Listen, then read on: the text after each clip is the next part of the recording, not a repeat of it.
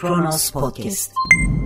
Hiçbir şey tesadüfen gerçekleşmez. Her şey bir plan dahilindedir der Platon. Tabii ki Platon'un göndermesi daha kozmik. Fakat mevzu Türkiye ise son yıllarda hele iktidarla ilintili, iktidara öyle ya da böyle teması olan bir konuysa tesadüften kesinlikle söz edemeyiz.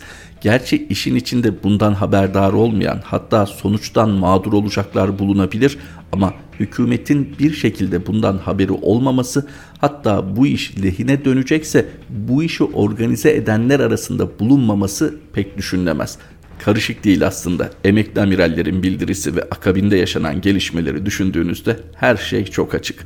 Merhaba, 7 Nisan 2021 Çarşamba günün tarihi ve Kronos Haber'de Kronos günden başlıyor. Medya Ombudsmanı bildirici, amiralleri hedef gösteren listeyi Bakan Soylu hazırladı. Medya Ombudsmanı Faruk Bildirici, emekli amirallerin yakınlarının CHP üyesi olduklarına dair haberleri mercek altına aldı. Bildirici, haberlerdeki hedef gösteren listenin İçişleri Bakanı Süleyman Soylu ve bakanlık görevlileri tarafından hazırlanarak Sabah gazetesine servis edildiğini öne sürdü. Bildirici amirallerden bazılarının CHP üyesi olduğuna dair haberlerin Cumhurbaşkanı Erdoğan'ın açıklamasından önce Sabah ve Hürriyet gazetelerinin internet sitesinde yayınlandığını belirtti. Bildirici Halit Turan'a ait darbe imalı bildiri imzalayan emekli amirallerden 4'ü CHP üyesi çıktı haberi Erdoğan'ın basın toplantısı başlamadan saat 17.24'te yayına verilmişti dedi. Listenin Süleyman Soylu tarafından hazırlandığını öne süren bildirici, Cumhurbaşkanı Erdoğan'ın açıklamadaki sözlerinden de belli olduğu gibi sabahta yayımlanan bu listeyi hazırlayan gazeteciler değil, İçişleri Bakanı Süleyman Soylu ve bakanlık personeli ifadesini kullandı. Soylu'nun iktidara yakın A Haber'e yaptığı açıklamaya dikkat çeken bildirici, Soylu'nun Erdoğan'ın açıklamasından birkaç saat sonra çıktığı A Haber televizyonunda bu listeyi hazırlamak için sabaha kadar çalıştıklarını söylediğine işaret etti. Bildirici, Soylu'nun A Haber'e CHP'ye üye olan 4, aileleriyle üye olan da yaklaşık 18 kişi var. Kimi kardeşi, kimi ablası, kimi oğlu, kimi kızı aileleriyle beraber.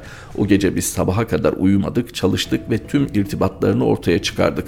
Son 30 günde kimlerle irtibat kurdukları, hangi siyasi parti yoğunluklu irtibat kurdukları çok açık ve net açıklamasını yaptığını vurguladı.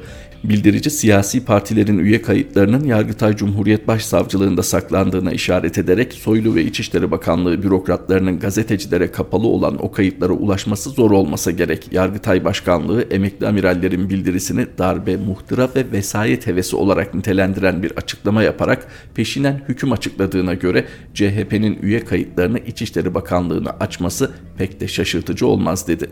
Faruk Bildirici hatırlayacaksınız Hürriyet gazetesinde uzun yıllar medya ombudsmanlığı yaptı. Hatta bu alanda akla gelen ilk isimlerden. Şimdi de kendi internet sitesinde bu faaliyetlerini sürdürüyor.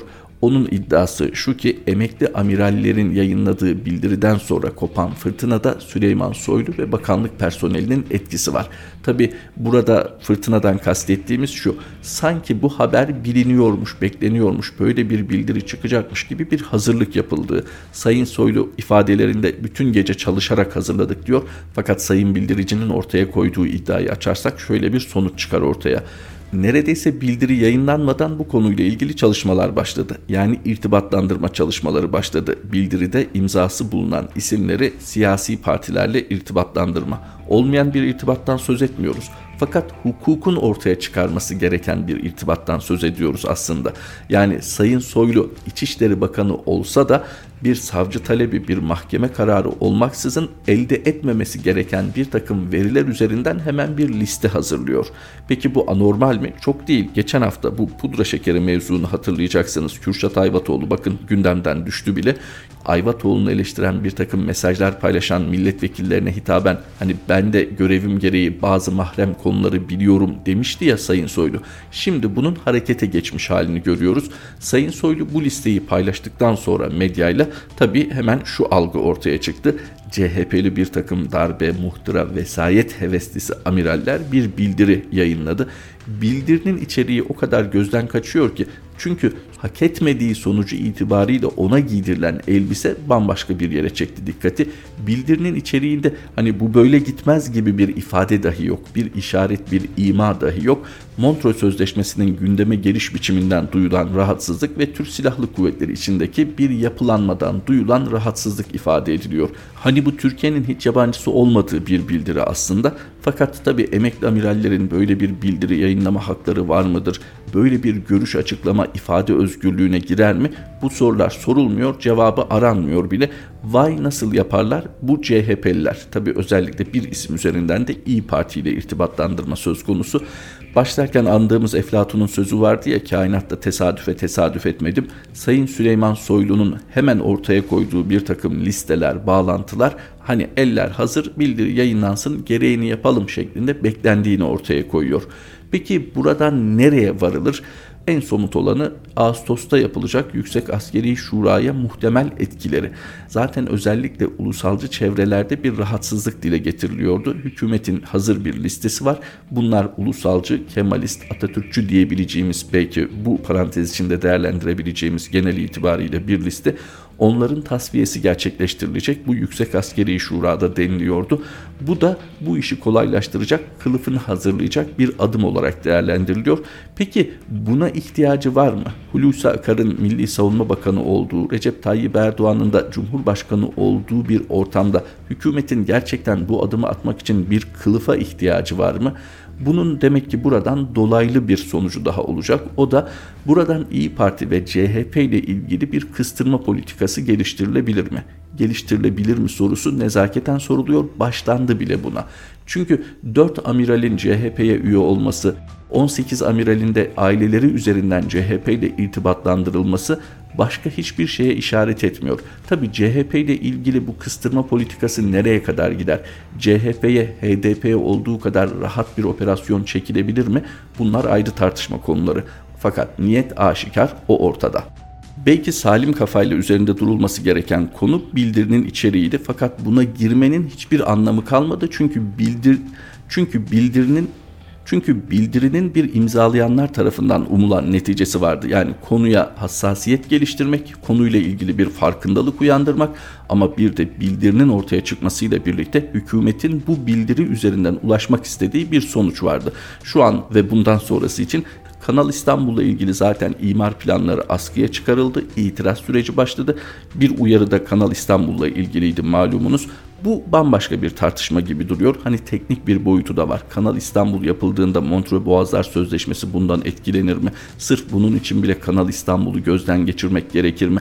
Kanal İstanbul'un nihai planda rant amaçlı bir proje olduğunu söylemek mümkün. Fakat rant amaçlı bir projede AK Parti bile isteye bu eleştiri oklarını üzerine çekerken bunun uluslararası hukuki sonuçları olabilir mi? Montreux Boğazlar Sözleşmesi bu vesileyle acaba zarar görebilir mi? Montreux Boğazlar Sözleşmesi'nin tartışmaya açılması Türkiye'nin egemenlik hakları ile ilgili bir probleme yol açar mı? Teknik konular gibi duruyor fakat tüm bu tartışmaların başlama ve cereyan etme şekli dahi düşünüldüğünde arka planda başka hedefler olabileceği ihtimalini de ister istemez düşündürüyor. Özellikle iktidar partisinin tutumu göz önüne alındığında. Bildiriyle birlikte gündeme gelen bir başka konu da Erdoğan Ergenekon mücadelesi. Gerçekten böyle bir mücadele var mı yoksa son derece uyumlu bir işbirliği devam ediyor mu? Bu tür sorunlar aslında Ergenekon içindeki ufak ayrışmalardan mı kaynaklanıyor, farklı gruplaşmalardan mı kaynaklanıyor bu düşünülebilir. Çünkü bunların hepsi tabii teori düzeyinde. Fakat özellikle amirallerin bildirisi üzerinden bir Ergenekon Erdoğan mücadelesinin fitili ateşlendi yorumları yapılacaksa bunun önümüzdeki günlerde ciddi bir hareketliliğe sebep olması beklenir. Yani Yüksek Askeri Şura'ya kadar her şeyin süt liman gitmeyeceği, farklı gelişmelerin olabileceği düşünülebilir. Fakat hali hazırda büyük bir sorun yaşamıyormuş gibi görünen Cumhur İttifakı yoluna devam ederse Yüksek Askeri Şura dahil iktidar istediğini elde edecek gibi görünüyor. Fakat artık Türkiye'de sürpriz diye bir şeyin kalmadığını hatırlatmak lazım. Her şey süt liman giderken birileri için bir fırtınanın kopması da kimseyi şaşırtmaz. Bu konuda ayakları yere basmayan pek çok teori var ve fazlası da üretilebilir. Ama temel sorun Ergenekon var mı? Varsa Erdoğan'la işbirliği halinde mi?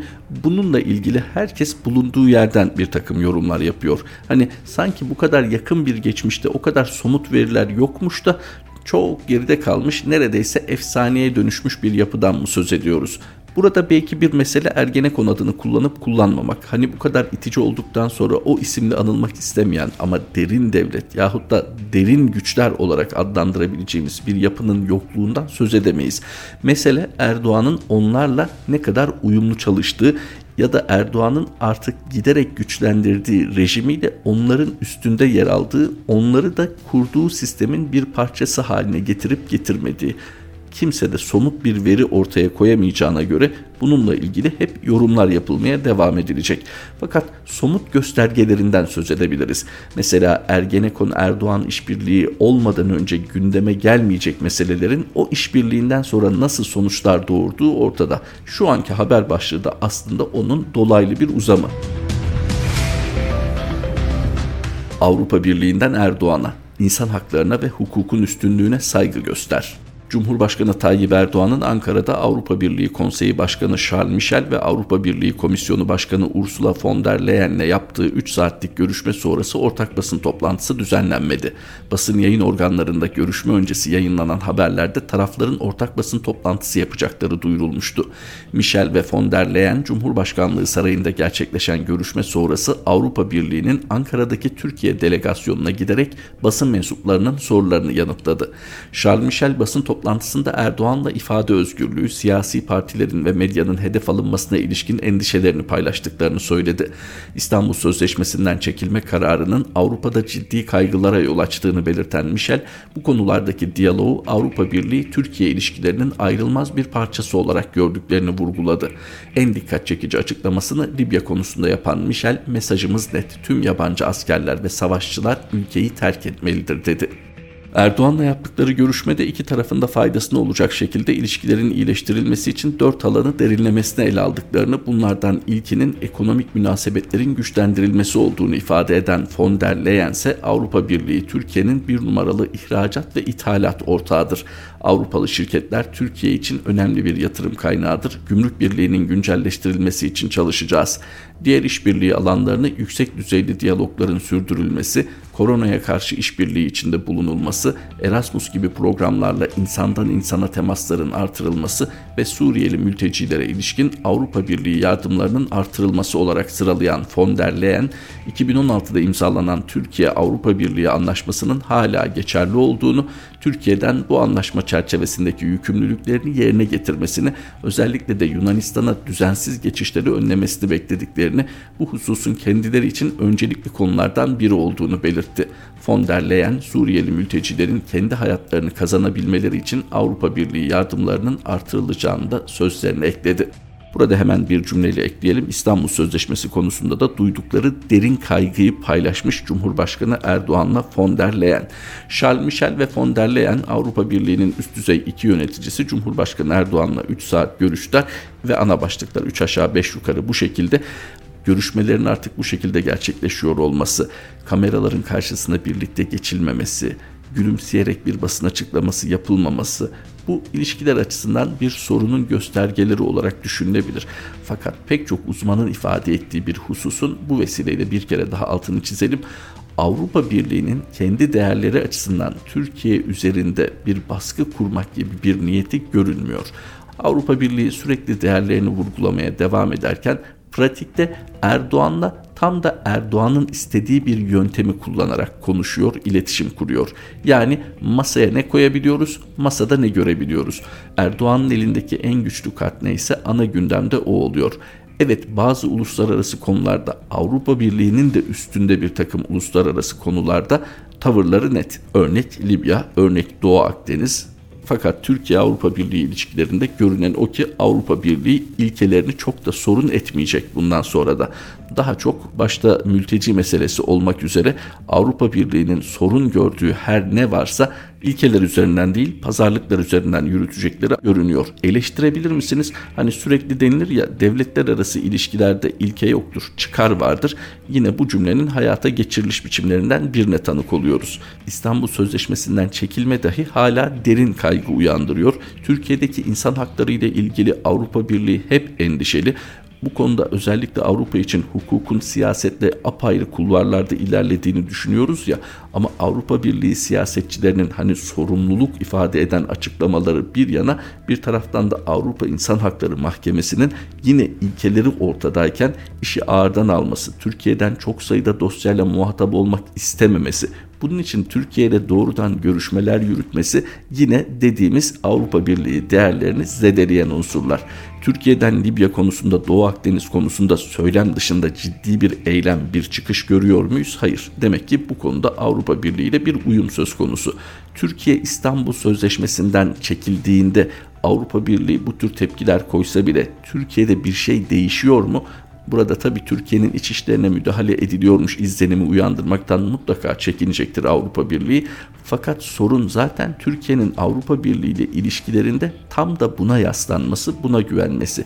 Yani kulübünüze üye olmak istiyorum. Bunun için bir takım ön şartlarınız var. Bunu yerine getiriyor gibi görünürüm. Fakat her şartınıza da uymam. Kendi bildiğimi okurum. Siz de bunu kısmen görmezden gelirsiniz. Avrupa Birliği son kalemde belki pek çok defa ifade edildiği gibi Türkiye'yi istemiyor olabilir. Fakat ortada 10 yıllara dayanan bir ilişki var. Avrupa Birliği ile kurumsal ilişkilerden söz ediyorum. Yani kimsenin birden kesip atamayacağı bir mazisi var bu ilişkinin. AK Parti hükümetleri döneminde ise çok dalgalı bir seyir izledi. Hani neredeyse üye olduk olacağız müzakerelerde çok ciddi bir aşamaya gelindi denirken 2011-2012 sonrası Türkiye'de iç ittifaklar değişince Avrupa Birliği ile ilişkilerde bambaşka bir seyir aldı. Hele hele 2016'nın 15 Temmuz'undan sonra bambaşka bir Türkiye var.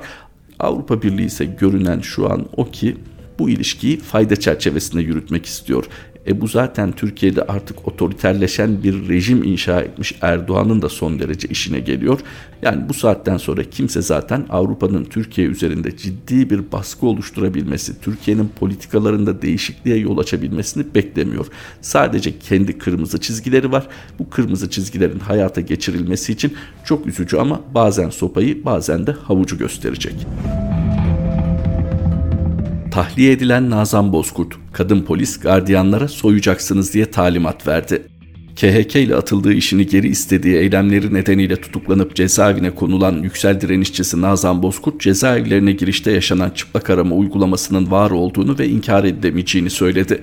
Kendisinin de çıplak aranmak istendiğini ancak özel durumu nedeniyle yapılmadığını kaydeden Bozkurt pedine bakıldığını anlattı. Kendisiyle birlikte tutuklanan Acun Karadağ'ın çıplak arandığını ve üç kere otur kalk yaptırıldığını da anlatan Bozkurt kendisini teslim eden kadın polisin cezaevinin içine girerek arama odasında gardiyanlara talimat verdiğinde vurguladı.